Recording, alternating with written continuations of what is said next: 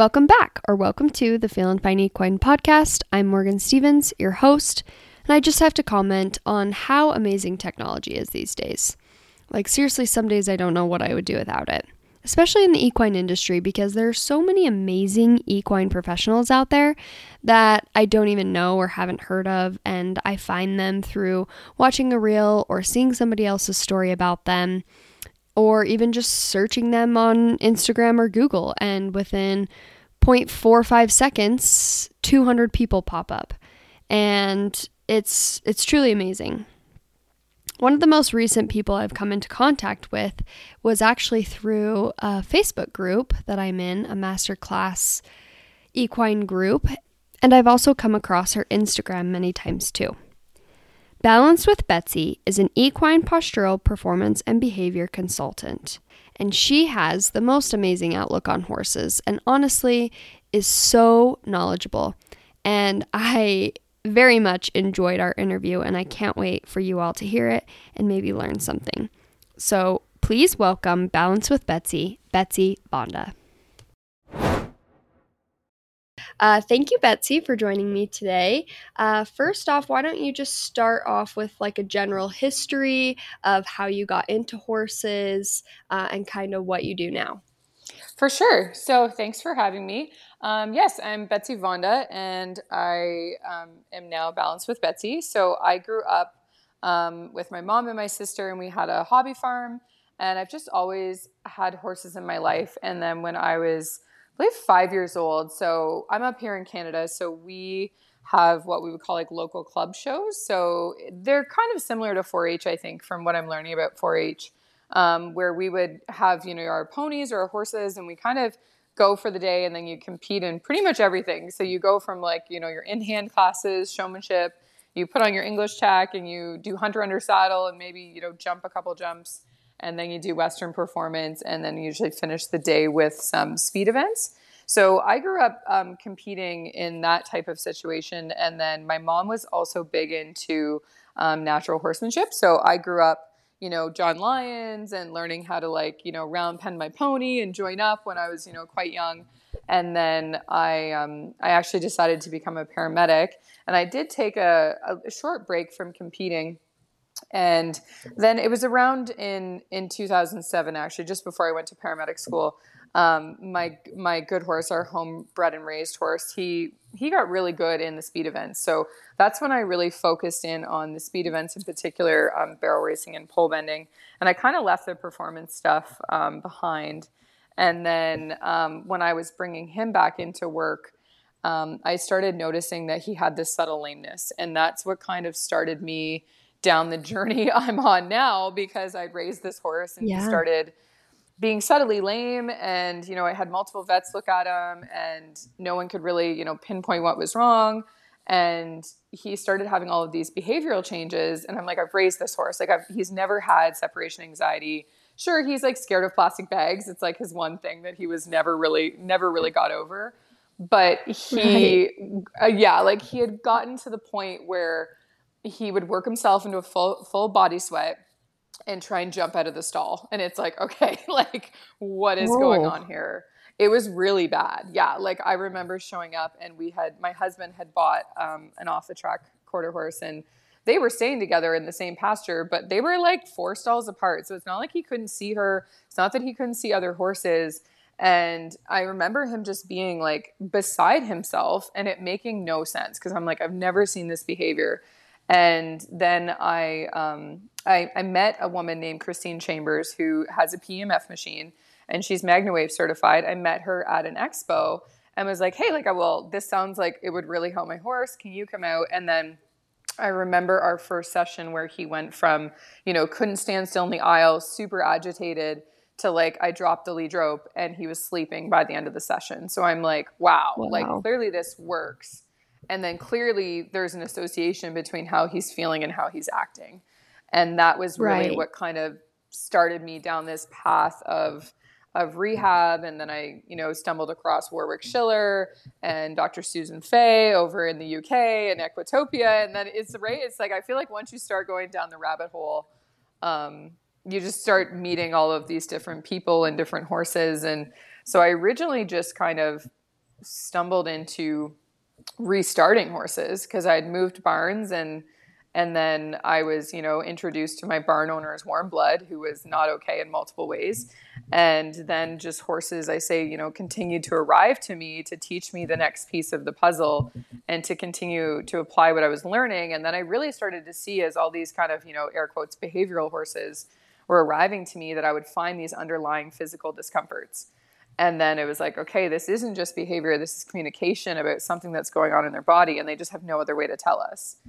And then, right. and then I met my current, um, my current mentor, Celeste, um, just actually in December, when I had, um, I had this sweet little buckskin come to me who, um, was not okay in every way, shape, or form. And, um, and then he was diagnosed. We got, he was diagnosed with kissing spine, um, I think five weeks after being with me.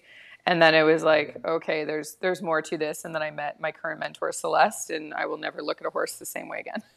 And I would say that's, that's yeah. kind of where I am now, is, is having her answer all of the questions I had that no one could really answer.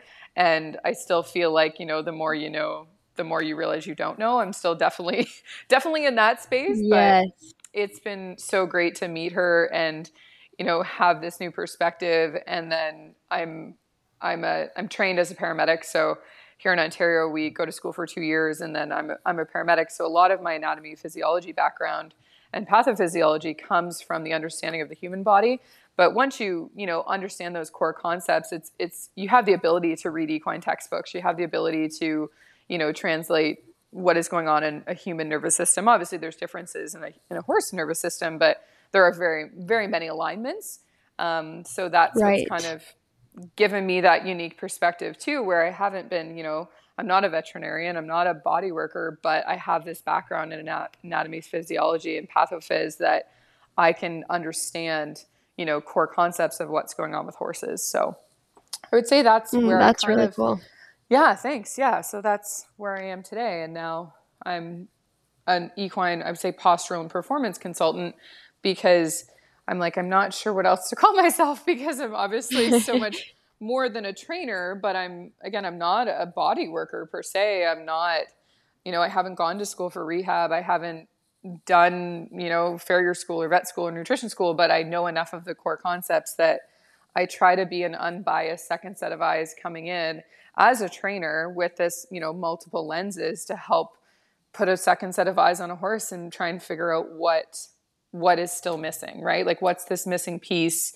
And, you know, when you have people coming in that, you know, obviously a, a vet has a vet lens and a farrier has a farrier lens. And, um, you know, all of those weigh out differently when we're looking at the horse. And I try and, you know, take everything in and weigh out the, the different factors. And then with this other lens of now training and development and the horse's nervous system, try and help owners kind of get to the root cause, or in some cases just start a baby properly so that they don't end up yes. lame in the future, right? That, yes. that is, you know, yes, I, I love, don't get me wrong, I love working with, you know, horses who are not okay, but really we would love to see this knowledge get to the point where everyone is aware of it and horses don't end up lame, right? Like, or end up unsound. Absolutely. And to the point of explosive behavior where, you know, people have missed all those subtle cues that they're not okay. Obviously it it's great that we're here, and, you know, I I was looking at your Instagram, you do some amazing things too. And it's great to have all these modalities, but, you know, we don't want them to be Band-Aids at the end of the day. We want to make sure these horses are using themselves in a way that keeps them sound and, and happy for the duration of their career. And then these extras are, you know, supplemental to keeping them feeling their best, instead of, you know, trying to fix problems that we could have potentially prevented in the first place. Absolutely. That is so wonderful. I love that. Yeah, thanks. So do you do this full time now, or do you still, are you still a paramedic? Um, so I just actually took, I'm, uh, I'm like, oh God, how many, how many weeks pregnant am I am right now? So I'm twenty-six going twenty-seven weeks pregnant. So I did actually take an early leave so that I could, um, dive in more and just not only work with more horses, but but learn more. Like, I'm like, I have this wonderful veterinary textbook that I have great diagrams in, but I haven't had the time to just sit down and read it. So right yeah. now I would say, yeah, this is, this is pretty much, yeah, full time right now. Um, and then I'm just, uh, I am an education coordinator for the County of Simcoe.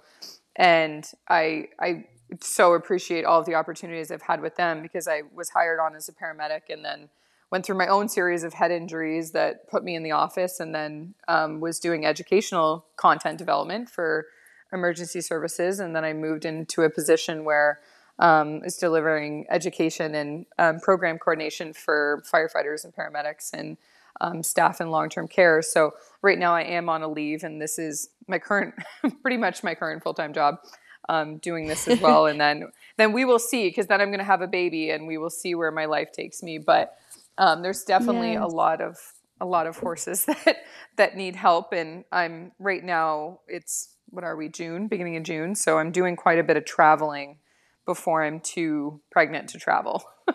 So it's been, It's it's really fun, but it's been, yeah, very, very busy. I think I'm only home for, I, I'm definitely on the road more than I'm home for this month. I was going to say, it sounds mm-hmm. like you're very busy, and congratulations mm-hmm. yeah, on the baby. Thank, that's exciting. Thank you. Yeah. Good good timing, baby. No, I'm just kidding. Yeah, right. yeah, no, right. But yeah, it, it has been uh, neat to transition. And then, yeah, that's what everyone tells me is like, this is what you think your life will be. And then you have a baby. So That's, that it all changes. That it all changes. Yeah. So I have some great examples in my life of, you know, how you can find balance, but I'm definitely kind of going with the flow, I would say, at this point. Yeah, well, that's awesome. Mm-hmm. Thank you. So when you're uh, going, or when you have appointments, or when you're seeing mm-hmm. horses, and I know you do some distance stuff too. Yes. And it's probably different per horse, but mm-hmm. what is like your average process of like what you're looking for and what how you go through that horse? Yeah, so um, I guess I'll, I'll describe what the distance sessions look like, and then it's basically it just transitions to doing a lot of this in person. So when I um, when I you know con- connect with someone and they're like, okay, I would like you to you know have a look at my horse, I have um, a whole set of photos and videos that I ask them to gather.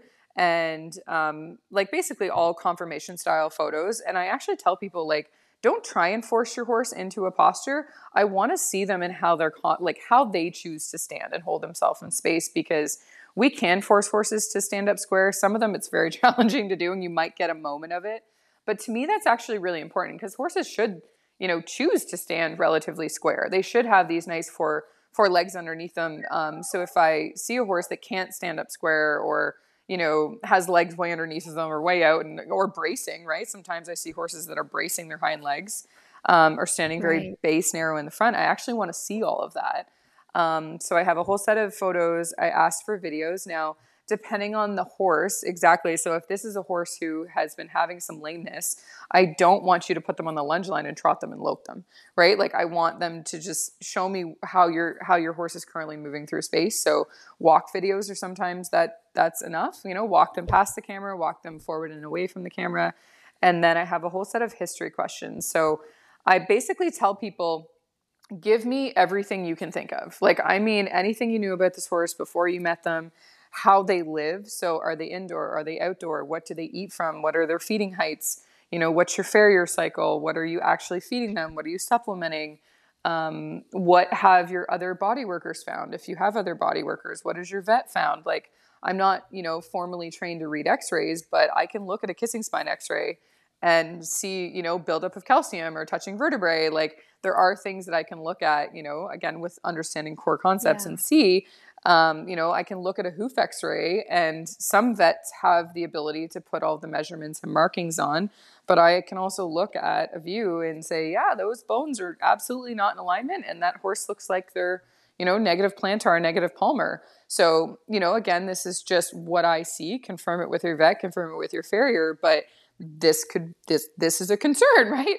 Um, so I asked them to basically tell me everything, and some people will apologize and say, oh, I'm sorry, I sent so much information. I'm like, tell me everything, because sometimes what happens is, um, things will come out after, and I'm like, oh, that would have actually been important for me to know, because that behavior is associated with what I'm seeing in their body.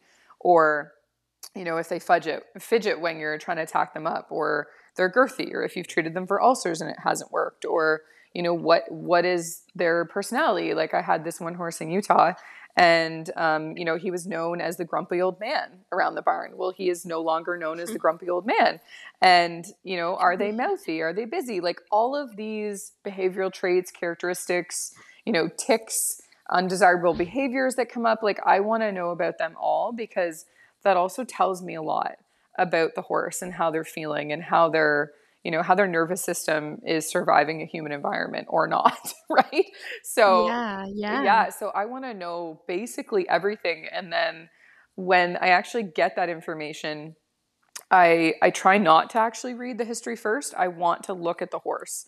I want to look at the body. I want to look at how it moves. Obviously, I take all of that with a grain of salt, but um I guess the way my brain is, is like, I can, I can like, you know, look at these photos, then watch the horse move. And in my head, I can kind of piece it all together. So I, if I see, you know, something in this one photo and then I watch the horse move and I'm like, oh, I pick up on that as being, you know, somewhat aligned. And then when we actually get on the virtual call, there still are other things that I have the owner actually, you know, touch and check in and see if skin moves. Like that's a very simple check that a lot of owners can do is, does your horse's skin move? Or is it stuck like glue, right? Like that's actually really important yeah. information. So um, I try and look at the horse so that I really see what the body's telling me. And then I'll go through the history and be like, okay, well, I did, I saw this and this, and that correlates with this and this. And, you know, this is what you're feeling under saddle. Well, this would probably confirm why that, why you feel that. And I try and, you know, coordinate everything. And then if I need, you know, a couple more photos or, if it's something like this is, if you haven't had a vet and you're sending me this info and I see your horse, in some cases I'm like, you need to get a vet out. Like you need to have a secondary. That's very rare that that happens. But in some cases, yeah. you know, sometimes I do recommend that, you know, if the feet are absolutely atrocious, it doesn't matter what we do posturally.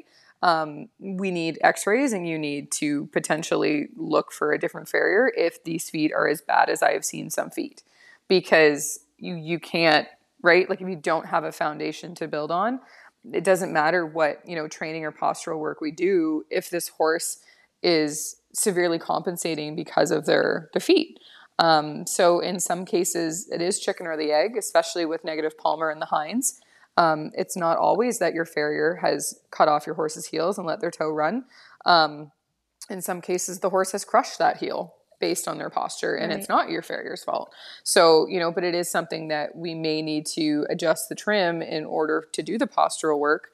Um, I'm definitely not one to be like, yeah, you should wedge that horse three degree wedge, because in some cases that'll take away that horse's compensation pattern and they will fail and they will get worse if we change things too quickly. So in some cases, you know, I'll say you actually need to do a couple more investigations, or, you know, you need to try a couple different things before we would even get started, because it just won't be beneficial to start until we address these couple other things. So that's usually what my process looks like. And then once I've had a look at everything, then we book a, a time to do a virtual.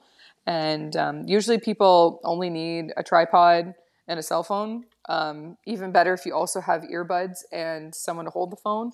But we, we don't need that. Luckily with technology, like I, I'll let people know if I yeah. can see them or not. And And then I, you know, tell them, okay, walk the horse in this way, do this or do that. And I coach them all through through the video, which has been super awesome to give access to this work to to people all over the world. So it's been, um, yeah, it's been pretty awesome. And then basically the in-person, I would just be getting the info. Like I would ask the owner the questions as I walked around the horse and touched the horse myself and, and you know, went through the body while I'm standing there, as the owner's telling me, you know, why they've requested me to come out and look. So um, basically it just, there's the two layouts of that. But when I'm in person, I can at least see the horse, touch the horse, interact with the horse in person, and then have the owner film me in in real time what that looks like. Yeah, that's really cool. I love what you were saying at the beginning, because I think as horse owners, sometimes we overlook those little things, mm-hmm, like mm-hmm. their personality traits, like being grumpy or yep. even that they're mouthy, you know, like yep. we're just like, oh yeah, that's just them. That's just like, them. Yeah. And I'm like, oh, but it's really not like, that's mm-hmm. not normal, you know? No, not normal at all. And like, even I started to say there's things that are hiding in plain sight. Um, like we, I was just in, um, Saskatchewan for a clinic, and, um, I'd done a couple virtuals with this owner, and then, Um, you know, the horse was still having this weird, like he'd lift his leg like a dog, and he'd been, he'd been hung up on a panel and had some scar tissue in front of his hock. And he would actually pick up his opposite foot and rub the scar. And he'd had a, wow. you know, a pelvic room. Have you guys heard about, have you heard about pelvic rooms where they go in and actually check for gelding scars and where the kidney and bladder and fascial restrictions internally? Oh. Um, this is fa- fairly new, but it's actually available in our kind of central provinces. So I know there's people in Alberta, Saskatchewan, and Manitoba where the vets have gone and done these extra courses, and they work alongside osteopaths in some cases to do the internal work. Um, so they can go in and work on the gelding scar tissue, or I've heard of mares with like flipped ovaries. So they're able to, um, you know, realign the ovaries. Um, I've heard of, yeah, like kidneys and bladders getting restricted. Um, someone was sharing in our group the other day about how the, the vet could actually feel the difference in the psoas muscle, and how like, you know, in one side of this horse, the iliopsoas, um, well, one of the branches of it, I think, was like really hypertrophied, and the other side was very weak. So they actually got a ton of information wow. from this. So this owner had had this done in this horse, and he was still having all of these weird behaviors. And then I was like, oh my God, his freaking scar tissue. Like, and sure enough, you go to touch this horse's scar tissue and he'd almost kick your head off. And I'm like, he's probably got like radiating pain up into his groin. The scar tissue is restricting the joint movement. And so um, she had actually just done a course with a body worker on how to, you know, do some owner, owner driven body work. And one of them was releasing scar yeah. tissue. So um, over the course of the, the couple days, we weren't able to. So originally his scar would not move vertically. It would only move horizontally. And I mean by millimeters. And then he would be lifting his leg or threatening to kick. And then by the time I left, he was, we were actually able to mobilize the scar vertically. And he, um, but I think she told me that he backed off the trailer without issue. Like there was something significant wow. when she got home that, yeah. And I was like, but it, it can be, you know, again, that's something that's hiding in plain sight. We've all been staring at it. And not, and he was even rubbing it with his legs, like, "Hey guys, right here, it's right here." Yeah, we were all like, kind of literally showing it, right? you, literally showing us. So, and I, I was just like, "Oh well," because I got, I got kicked by a horse. I was assessing once; it was my own fault. I had my hood up, which I will never do again. Um, and this horse cut a circle and kicked me in the forearm, and my osteopath had to go in and mobilize that scar after, because I do a lot of yoga, and I went in to do a forearm plank and like. basically dropped on my face because that scar had anchored down in the fascia. And when I went into a forearm plank, it moved and it sheared and it burned. And I was like, ah, oh my God. So I went to her and she just mobilized that scar tissue, and I haven't had an issue since. So a lot of the work I do with the horses is because I've had my own head injuries. I've had my own rotated pelvis. I've had my own scar tissue. And I'm like, I remember how that felt.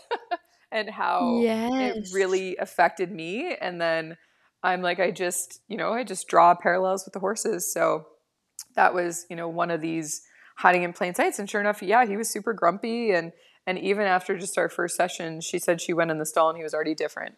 And I'm like, I wonder if it's just because we've now, like, he knows that we've acknowledged the scar tissue as being an issue. And now he is feeling more receptive to to us even being like around him and working with him, because he's like, you guys, you finally got it. Like, you know what I mean? Like, I, I yes. honestly think they know when we know, and they know when we don't. And they will receive us differently once they know that we know, um, because they don't feel like they need to be, you know, as guarded about something. So that's the other layers of the nervous system that I'm starting to dive into and trying to understand. Wow, that's, yeah, that's amazing. Mm-hmm. What a cool case, for mm-hmm. sure. Mm-hmm.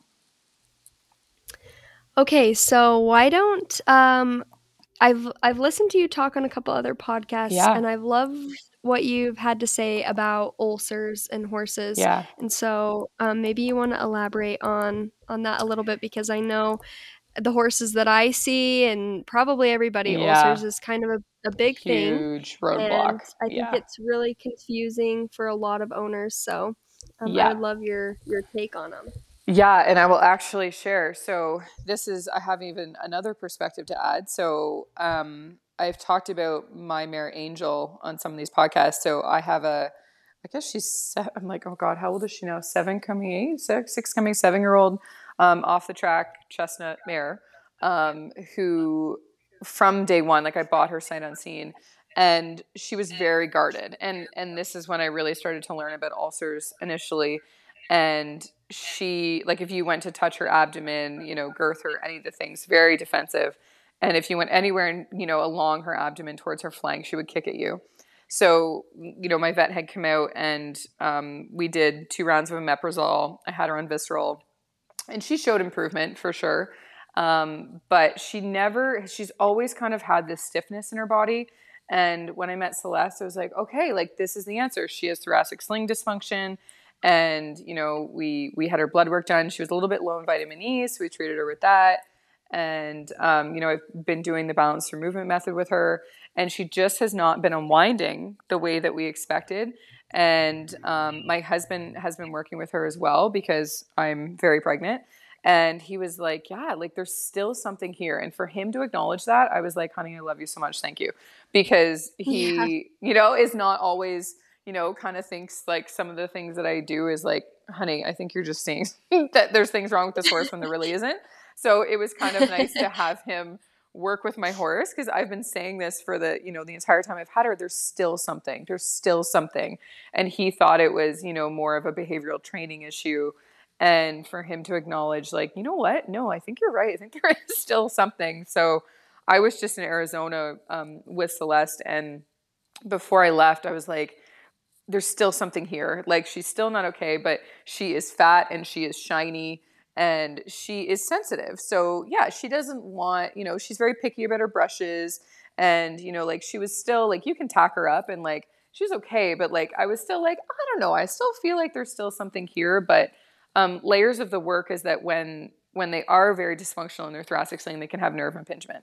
So I was like, well, at this point, this is where the kind of ulcer nerve impingement connection comes in. Well, if you've treated a horse for ulcers and they're not improving and they have thoracic sling dysfunction, and you have really ripply shoulders and they look downhill and they're very tight, that can be nerve impingement. And the nerves that are getting impinged are the ones that feed the pectorals under the girth, you know, up their neck, around their shoulders. So when you put a saddle on, it's it's hard to tell sometimes, is this ulcers or is it nerve impingement? So we finally were like, you know what, I, I messaged my vet again and I was like, hey, I really, can we investigate hindgut ulcers? And A, how how can we investigate hindgut ulcers? And she said, oh, well, I can ultrasound for them now. And I was like, I'm sorry, what? So yeah. She had taken, um, because I asked her again when I was out, out west, um, I said, well, what, like what course? And she said, well, if any vets are wondering how to learn, look up vet P D. So I believe it's vet professional development. I found them on Facebook. And she said, you know, if any vets are curious, like this is where I found the course um, to learn how to ultrasound for them. Because prior to that, I thought like you couldn't, there was no way to really diagnose them. Um, because obviously right. we can scope for the front gut ulcers, but um, I thought they were maybe trying to do advancements in blood work or stool testing for hindgut. And then she was like, no, I can just ultrasound. And it wasn't even that expensive. It was, I think, half the price of scoping. Um, so I was over the moon. And then I was actually on my way to Arizona when she came out. And my husband was there and he said, yep, there it was. I could see it on the ultrasound that she had an ulcer in her hindgut. So wow. she, exactly. And I was like, oh my God, like, thank God that, you know, she had this, because back, you know, a couple years ago, she didn't have that skill, right? This is an extra skill right. that she, she's amazing in that way, that she's always taking courses. Um, it's Doctor Brie Henderson. I will give a shout out to Doctor Brie because she's amazing. Um, and she, yeah, took this extra course and was like, yep, here it is. So she's being treated. I can't remember the first medication, but she's also on, I can never say it. So, so sucralfate, I can't say it properly. Um, oh yeah. The hindgut, um, ulcer treatment. So she is now doing phenomenal. I was just doing, um, some of the pillar work with her yesterday, and all of this, um, her shoulders look completely different. Her neck looks completely different. Her skin now moves all over her neck and shoulders, which before it was like stuck like glue. And she has had P M F. She's had osteo. You know, she's had her magnesium and her vitamin E. And like, so this is where it's like, you know, as I'm going through the checklist, like, okay, I've done all the things, like, what am I still missing? Yeah. And so with her, um, it was hindgut ulcers. And again, she's presenting like she's overweight, like well, she's not overweight, but like she's, she's a very large horse. She's definitely not skinny. Um, and she's shiny. So we were not thinking, you know, other than these other few signs of the sensitivity, but again, could be also nerve impingement. And then sure enough, it was hindgut ulcers. So now that we've treated her, her body is, you know, letting go of all this tension that she has. And this was, you know, there's there's multiple layers to this, because if a horse is obviously uncomfortable in their abdomen, no matter what alternative therapies we've done, like I was trying, they, they can't really let go of that tension because they're guarding their core. So she was, you know, holding all this tension in her fascia and in her body, trying to kind of guard her abdomen. Um, and then once we got those guts feeling better with the right treatment protocol, she is now much happier, you know, way less sensitive. Like I can rub my hands all over her. Um, she doesn't, you know, she's not upset at all. So now I'm starting to really keep this in the back of my mind, um, because, you know, this is something that, yes, it could be nerve impingement, but it also could still be hindgut ulcers. So when people say, well, I've done, you know, the rounds of omeprazole and it, you know, it maybe made them a little bit better, but, you know, they're still, we're still seeing all of this tension in their body. I'm like, well, could be hindgut too. And, you know, unfortunately not, yeah. not every vet has taken this course yet. Um, but it's, it's nice to know that it's now available, and I'm sure there's going to be lots of vets that are going to be like, oh, sign me up, because they do have a good ultrasound machine. And then they actually, you know, will be able to confirm with diagnosis what they're treating, instead of just, you know, trying to trying the treatment, right? Well, let's actually have a baseline to start with, and then we can, you know, recheck and see how the healing process is. And yeah, it's it's great because, like I said, these these nerves, so if they're getting impinged in their brachial plexus, and this is what, you know, when I met Celeste, I was just like, oh my God, like I have had patients and coworkers that have nerve pain. Like, why was this not on our radar for horses before? Right. And and it's like their nerves are gigantic compared to human nerves, and they don't have collarbones to protect that brachial plexus like us humans do. But even in us, like I was looking at a horse um, a couple weekends ago, and I said, you know, have you ever heard of thoracic outlet syndrome? And the handler looked at me and said, I have thoracic outlet syndrome, and I've seen five neurologists and blah, blah, blah, and no one can figure this out. And I said, have you seen an osteopath yet? Because I'm like, you know, there's there's still other modalities who may help, but it's it's excruciating. Um, if, yes. if anyone's had sciatica before, right? Not a good time. It's very painful. Right. You know, but unfortunately our horses can't can't tell us that. They can, they can only tell us that through body language. So, um, yeah, so with ulcers, it can be this layer of, you know, is it that they've gone through a stressful situation like a move, or, you know, they don't have full access to forage um, enough, and they've developed ulcers, which then will again create this compensation pattern of guarding um, and make them stiff under saddle and end up in a bunch of postural dysfunction from the guarding. Or, you know, could they have had a birth trauma, or could they be, you know, um, being ridden or trained in a way that is not beneficial and, you know, causing the thoracic sling to get worse, not better, and then they get nerve impingement, and then they develop ulcers from the nerve pain.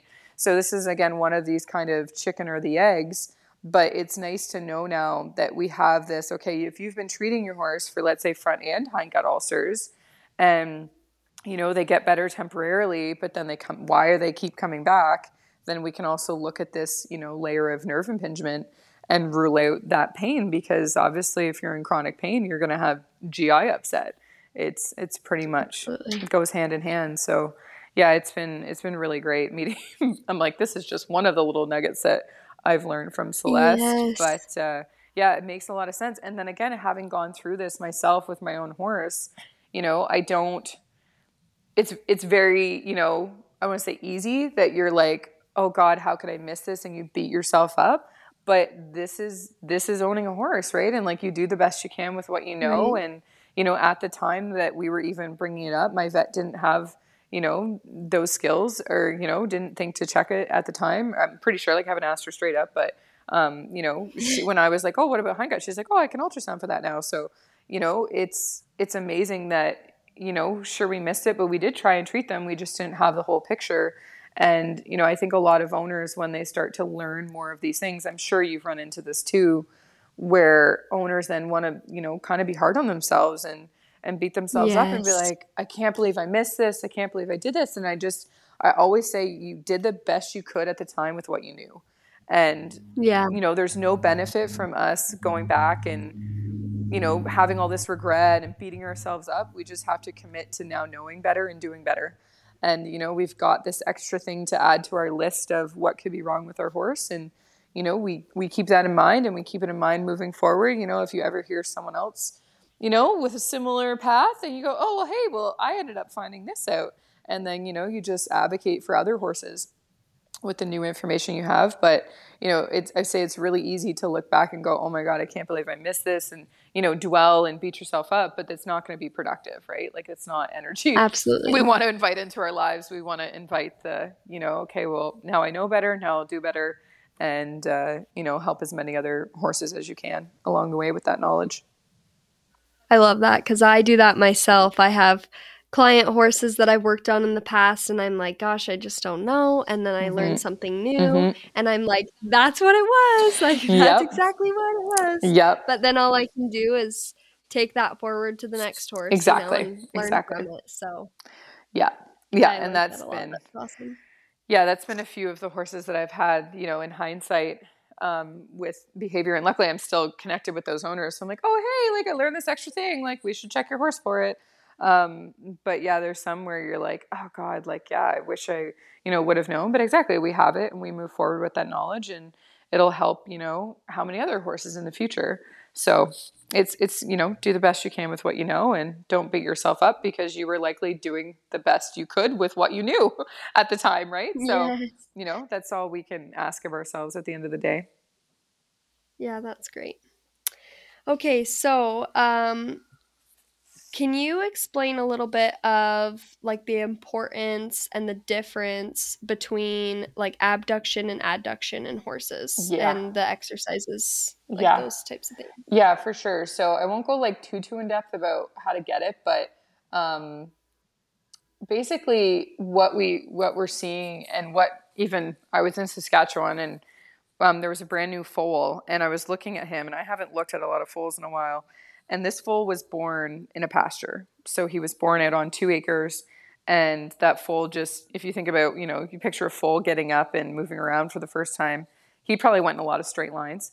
And as a yeah. result, he unfolded beautifully. So when foals are born, right, they get all, well, A, they're in the womb. So they're all, like, you know, packed in there.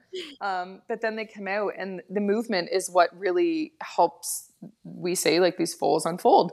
And so I kind of, like, we were sitting there, I was like, oh my God, this is interesting.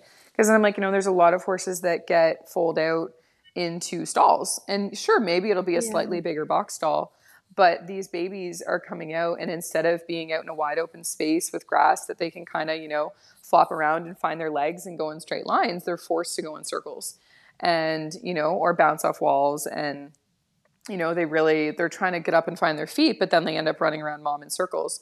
So when a horse is stuck in adduction, so adduction, I always think of it as the, you're bringing things back towards the body. So you're adding to the body. So if a horse is crossing its front legs, it's stuck in adduction.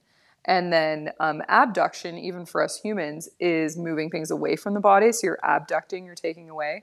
Um, uh, and what can happen is that if we constantly adduct our horses, we're starting to contract, you know, like, like laterally, but in, internally, right? So we're having these horses cross their front legs, cross their front legs. And now with this awareness of this nerve bundle in their shoulder that is not protected by collarbones, um, if we're constantly adducting horses, or they're living in environments where they're forced into adduction, like in a box stall, um, in order for a horse to walk around a box stall, they basically have to cross their outside leg over their inside leg, right? To move in a circle. Mm-hmm. And yeah. that can cause a lot of nerve impingement in the shoulders. But just like us, like if anyone's ever gone to the gym and tried the abduction and the adduction machine, most of us can adduct a heck of a lot more weight than we can abduct. So when you're thinking about, you know, teaching the horse to to open their chest and move their front legs away from their body, most of them just from lifestyle are kind of stuck in adduction. And then that puts them at risk of nerve impingement. Um, and then eventually um, it compromises their spinal integrity. Because again, horses, they're they're able to actually rotate their spine and their rib cage within their shoulders, their shoulders, because they don't have collarbones, but the pelvis and the sacrum yeah. are pretty joined. So if the front end is constantly adducting and they're weighting that inside front and starting to kind of fall over, um, puts a lot of torque in, back into the pelvis and into the lumbosacral joint. And that can cause quite a bit of discomfort and dysfunction. And then that, that's what we see, especially in the barrel racing world. I see a lot of hip swingers. And they're basically, um, this is what Celeste really taught me about the, you know, horses are meant to lead their hind end with their front end. But when we see horses that are on a circle and they're floating that hind end to the outside, um, like I understood it before, because a lot of people I see, they overbend the neck, and it's almost like you're putting this horse into a one rein stop and you're kicking the hip yeah. to the outside. And, you know, at the three beat of a canter um, or a lope, you need that outside hind to be coming up underneath of you. And if you're overbending the neck, just the length of the spine forces the hip to the outside. And then she added these lenses of, but what's that actually doing structurally? Right? Like it's causing all of this nerve impingement potentially. And it's really Absolutely. dysfunctional, super dysfunctional for the horse. So, um, within our, within our method, um, well, Celeste method that I also teach now, um, we, we really teach the emphasis before we're, you know, getting on horses that they understand how to abduct, and they've started to learn how to move this front leg away from the body. And a lot of horses struggle with this quite a bit because there's no real survival. Like there's no reason for them to abduct in order to survive. Right. Um, horses, if you think about it, you know, if they're, they're a prey animal, so if they need to get away from something, um, they're going to do it quickly. And, but the idea is they're not going to do it quickly and constantly, right? Like we're, yeah. we ask of them to do all these circles and all of these things, and then we put them in these environments. But a horse in the wild to get away from a predator will, yeah, like they will adduct, they'll cross their front legs, you know, pull their head up and try and move that front end away from a predator. But there, there's no real reason for them to be independently abducting and stepping, you know, away from their body unless we train them to. And without full abduction, they can't reach full extension. So if you reach your, you know, if you go to reach your arm forward, but you can't, you know, move your elbow away and lift up and then actually reach forward, you actually, like you can't, you can't reach as far forward. And that's what we see in a lot of horses who are struggling with toe landing as well. Yes, feet definitely play a role, but if they're tight and they can't, you know, move that scapula a little bit away from their body to reach all the way forward, then they're going to end up, you know, heavy on the forehand and stubbing their toes in the ground and really landing toe first. So um, that, you know, as a pole bender, my horse um, independently abducted, but not with his center of gravity where it needed to be. So I would always, when I teach pole bending, even now, I when I cross through the middle, I always cross through the middle of a pole pattern, and I want my horse reaching out and stepping into that outside front leg with an inside bend. So I don't ever pull my horse's face away from a pole. I, I create an inside bend. As I come up to a pole, I release it into the middle, and I create a new inside bend, but I want their hind end following their front end. I never want Absolutely. them side passing, and I don't want any of this. I want them basically walking and then trotting and eventually galloping these perfect diamonds through the pole pattern. And so when she started talking about this, I was like, oh, oh my God, like I used to do that, but I didn't pay attention to where his center of gravity was um, so much. So now I really understand that the center of gravity needs to be, you know, back, uh, you know, underneath our seat to make it easier for them to abduct. But that is how it can apply, you know, in a performance realm. And then if you think about a barrel horse, if they are stuck in adduction, they'll actually, these are the ones that really want to fall in, in turns. Like they'll be, you know, getting that real good lean on, and they'll often be the ones that want to shoulder as well, because they're, they're kind of, you know, they're falling in. So what do, I, what do they want to do with their head? Well, they want to lift their head up and out to the outside to try and counterbalance.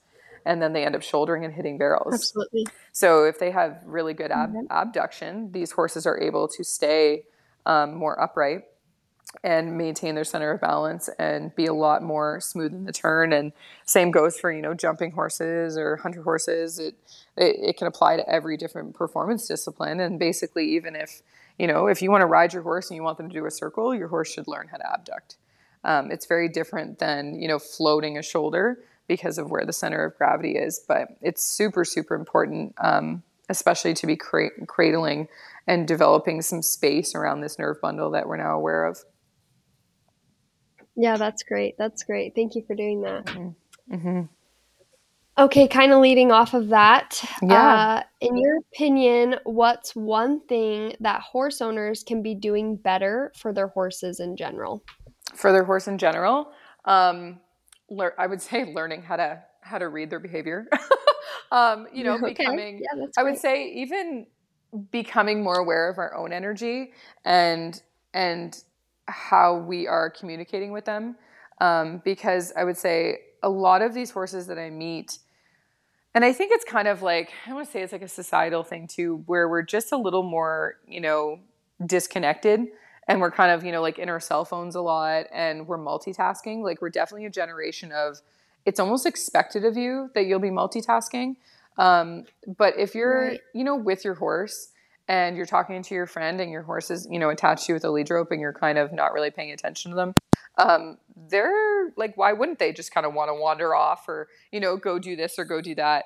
And I think a big piece of this is that if we gave the horses the ability to tell us how they're feeling, I feel like we would end up with a lot different conversations. And I think a lot of the issues that we see in training, in performance, in soundness, a lot of this would be not re- totally resolved. Obviously, there's still multiple layers to it, but if our horses could really tell us how they were feeling and, you know, be feeling safe with the human, because if a horse doesn't feel like you're aware of them, then they're going to disconnect. And this is where a lot of separation anxiety comes from, because when a horse is in a herd with other horses, all of those horses are aware of each other. Like, that is what gives them a feeling of safety, because you now have, you know, like however many horses in a group, but everyone is, you know, aware of each other, and everyone is also taking a role in watching out for predators. So yeah. if we're with our horse and they don't feel like we're aware of them, they don't feel like we acknowledge, you know, any of their body language, what they're trying to tell us, anything, they want to be back with their friends because they don't feel safe with us. And sometimes that's a big pill to swallow for people, to be like, oh, I didn't really realize that. And that's why the horse, you know, doesn't want to be caught, or, you know, stands and fidgets, or doesn't stand and fidgets in the cross ties, or, or fusses, or in some cases we end up with these super shutdown horses that, you know, totally just become kind of like ghosts or zombies that, you know, don't respond to anything because they're like, well, I'm not going to be hurt, so I'm just going to go in my little bubble to survive. And I think that if people started to understand that, you know, it's some very simple body language to communicate with a horse and to be aware of them. And when I learned this, that was like the complete game changer in, in my horsemanship, when mm-hmm. I could tell a horse just by, like, if I'm walking. So let's say someone's taking me and their horse is in the pasture, which I'll often say, like, when I come to see your horse, leave it. Like, don't bring it in. Um, you know, if it's normally turned out, leave it turned out. If it's normally in a stall, leave it in a stall. Um, but when we're walking up and the first time that that horse lifts his head or turns an ear, I will stop. And I will stop the owner if they're still walking, because that is the first opportunity to create awareness. So that is my ability from, it might be one hundred feet away, to say, I see that you saw me. And then that horse will see that, because obviously we're approaching, and then we stopped when they looked at us. And that's the first opportunity you have to offer awareness to your horse. And then by the time we get to them, you know, they might have come over, or they might, you know, be back to grazing. But I use that same, you know, as I enter the field and I go up to them. Um, a lot of horses are difficult to catch because people are missing all these cues and they're unintentionally driving them away. And, you know, when I go out to catch a difficult to catch horse, um, this is the conversation that I start with them, is that I'm aware of you. You can, you know, I see that you're aware of me, and, you know, I respect that. So if I basically go up to walk up to a horse and they're looking at me, and then all of a sudden they look away, I'll stop there and I'll wait, and I'll maybe even take a couple step backs to try and draw them to me, like to look at me. And then when they do, I'll stop again, and then I'll try and approach. And I've had a lot of success catching a lot of, you know, really difficult to catch horses just by that awareness work. And then wow. taking that, yeah, it's, it's honestly, it's a total game changer. But it's like, it's like you're saying to them, like, can we have a conversation? Like, I'm listening to you, right? It's like if you're you're trying to talk to someone who's on a cell phone, you don't really want to have a conversation with them, right? Because they're like half yes. listening, or they're, you know, they're they're not really listening to you at all. They're in their cell phone. And it's but it's almost, again, expected in society that, you know, people will be multitasking, but when our horses don't know that, and, you know, by just saying like, hey, I'm here for this conversation. Like, I see you. Do you, what, you know, how do you feel? Let's talk about it. Um, I feel like they're so much more receptive. And, and then these horses, um, there's this phenomenal, um, Leslie Desmond. She's, she, I think apprenticed under Ray Hunt, but she's amazing. And she said, you know, if, if no is not an option, like, or no, sorry, let me, let me rephrase that. But I love this quote, 'cause it's basically like, um, if no is not an option, then is it like truly a yes? And if the horse knows that they can say no to you, the yeses are going to come that much quicker. I totally hacked that quote, Absolutely. But basically that's the concept of, like, if we're constantly controlling them and we're not allowing them to have an opinion, um, and, you know, they're just doing what we say, is it truly like a conversation? Is it truly, you know, a relationship? Or are they just doing what we're asking them out of fear, um, because they're going to get air quotes punished? Um, and then uh, like with Maya, um, this horse that I got right after Sugar Bear, um, I bought her off a client because she was going to send her to me to train her. And I was like, well, I need a horse and she's really not okay. Uh, so why don't I take her? And she was literally sleep deprived. Like, she was not feeling connected to her herd and her people. And, and she, the first thing I did with her was just offer her that awareness in her paddock. And she walked over, like, so she had fallen asleep and I walked about ten feet from her and crouched down. And then she kind of woke up, saw I was there, walked over to me, laid down in front of me, and then, like, sprawled out, looked at me, and then just passed out. Like, I mean, jaw open, like, fell asleep. And I was like, oh my gosh. Yeah, I was literally like, oh my God. And if anyone goes to my Instagram, that video is in there. It's just, you know, I think it's from twenty eighteen, May of twenty eighteen. And I literally, like, just about ugly cried because I was like, oh my God, like, all I did was was show her that I was listening to her. And then she felt safe enough to come over and lay down. And then um, in my lecture, I share a video of the one day, then I was I was grooming her. And I I do, like, so when I'm approaching a horse, I always start at their head. And then I basically, like, ask to go to one side of them by going to step around them. But if they swing their head out and they block me, then they're saying I'm not comfortable with that, or, I, you know, I don't want you over there, or no. So then I'll step back and I'll wait. And in some cases, I had one client horse, I had to retreat like fifty feet across the arena and squat down before she would come out of her freeze and release. And in some cases, that's how much we need to take the pressure off. But basically, Maya learned that she could tell me things. So I, I caught on video one day of her asking me to scratch her mane, but I kind of missed it the first time. And then, so then I was trying to groom her, and you can see her, like, blocking me out and taking a step back and, like, trying to position me at her mane. And then I'm like, oh, you want me to scratch your mane? Okay. And then she, then, you know, I start scratching her mane and she's like, yeah, thank you. Like, that is what I was asking. So it's, it's cool when you have those examples of, like, you know, once you have this ability to communicate with your horse, they will ask you things. Like, they're smart enough to, to ask things of you, but also we want them to feel comfortable enough to tell us no.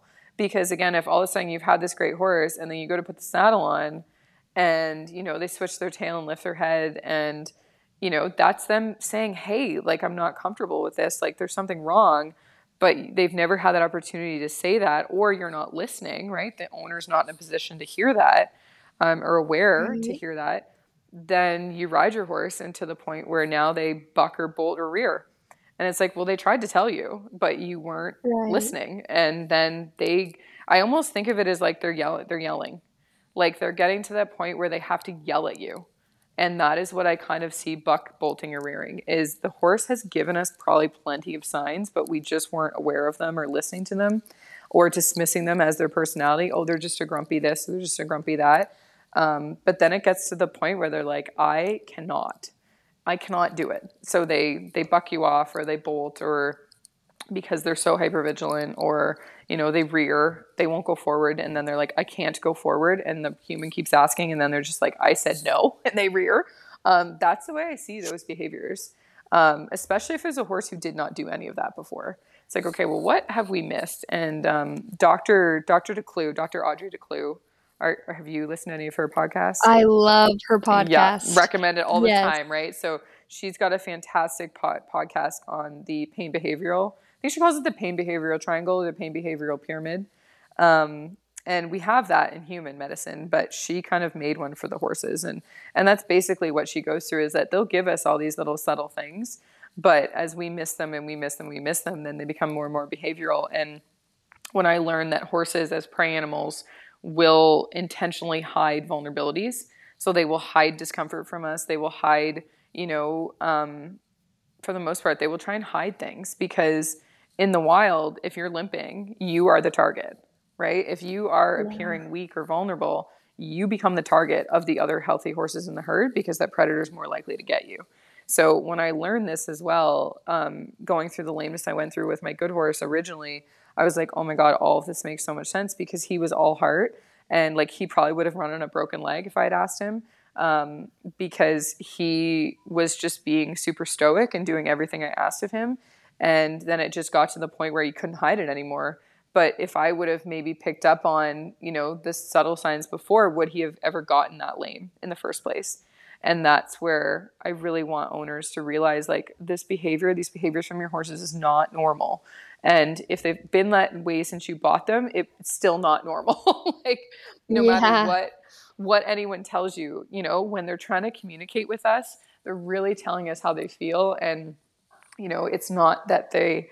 they are these things. It's just, that's the only way they have to communicate with us is, is through body language and is through, you know, their behaviors and through their, their facial expressions, their ear, their ear position, their head position. Like that's, that's the, all that they have. They don't have words. So I think it's really important that owners, um, you know, are willing and open to work on that awareness. And in some cases it, it involves us doing our own work on ourselves and, you know, being more present in our own bodies and being more patient and, you know, like we call it holding space. So holding space and time. So if your horse is like, you know, processing, like I'm sure when you're working on a horse, you've had a horse, you know, they go into this state of almost, it looks like they're zenned out, or even some of them look sedated, and we don't want to interrupt yeah. that, right? We want to hold space for that. And in some cases it, it might be that they need to chew on the lead rope for ten minutes, but I'll, you know, go do that over there, or I'll, I'll be here while you do that until you, you know, work out whatever you need to work out. But I think having this ability to communicate with our horses would, would go a really long way. Um, because then, and I think again, we wouldn't, we wouldn't have as much lameness, or we wouldn't have as many behavioral problems, or we wouldn't have, you know, as many performance issues if we just, you know, we're able to communicate with the horse, because maybe then they would feel safe enough to tell us sooner that something wasn't okay.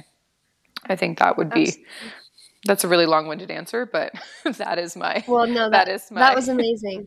Yeah. Thank you. No, like, thank that you is for that. My, yeah. If I could change one thing or encourage owners to do one thing, it would be to, to, you know, learn how to use their body language to communicate with their horses.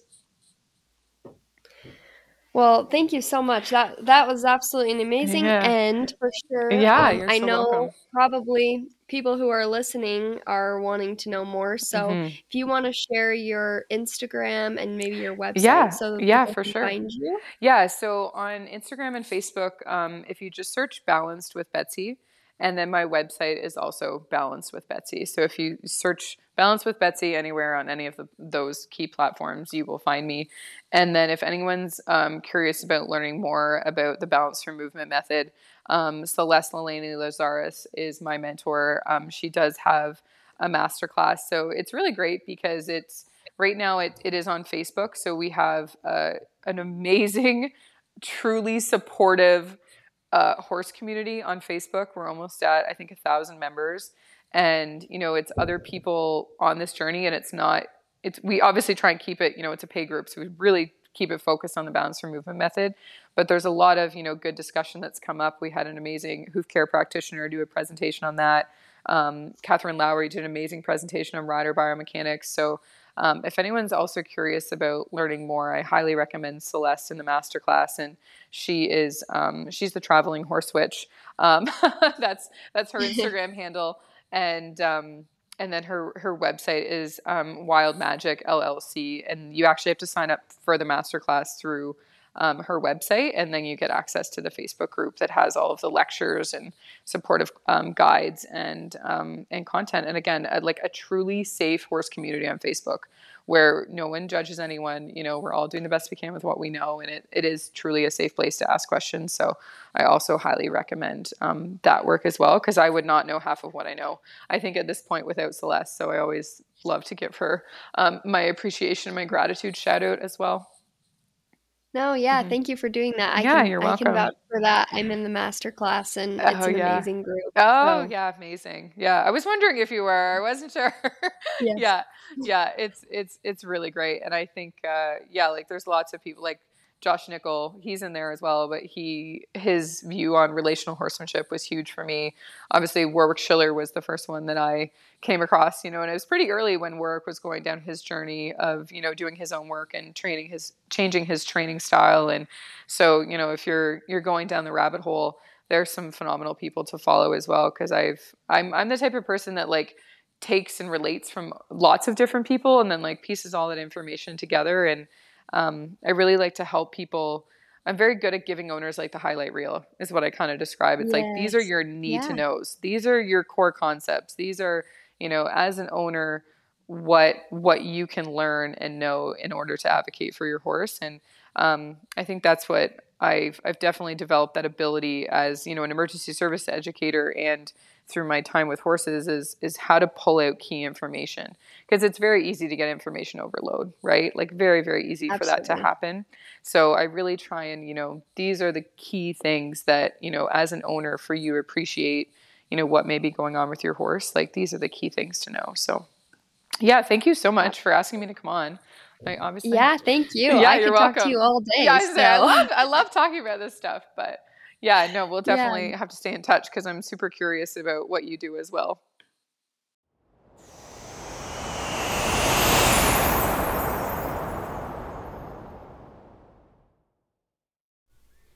Okay, after listening to that, I'm sure you guys realize the hype.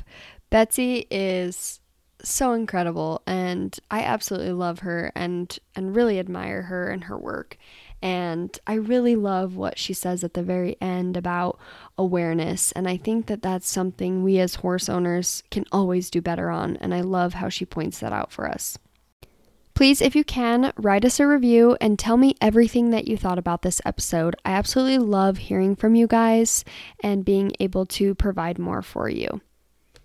Once again, I'm Morgan Stevens, your host, and this is Feelin' Fine Equine. See you next time. Bye.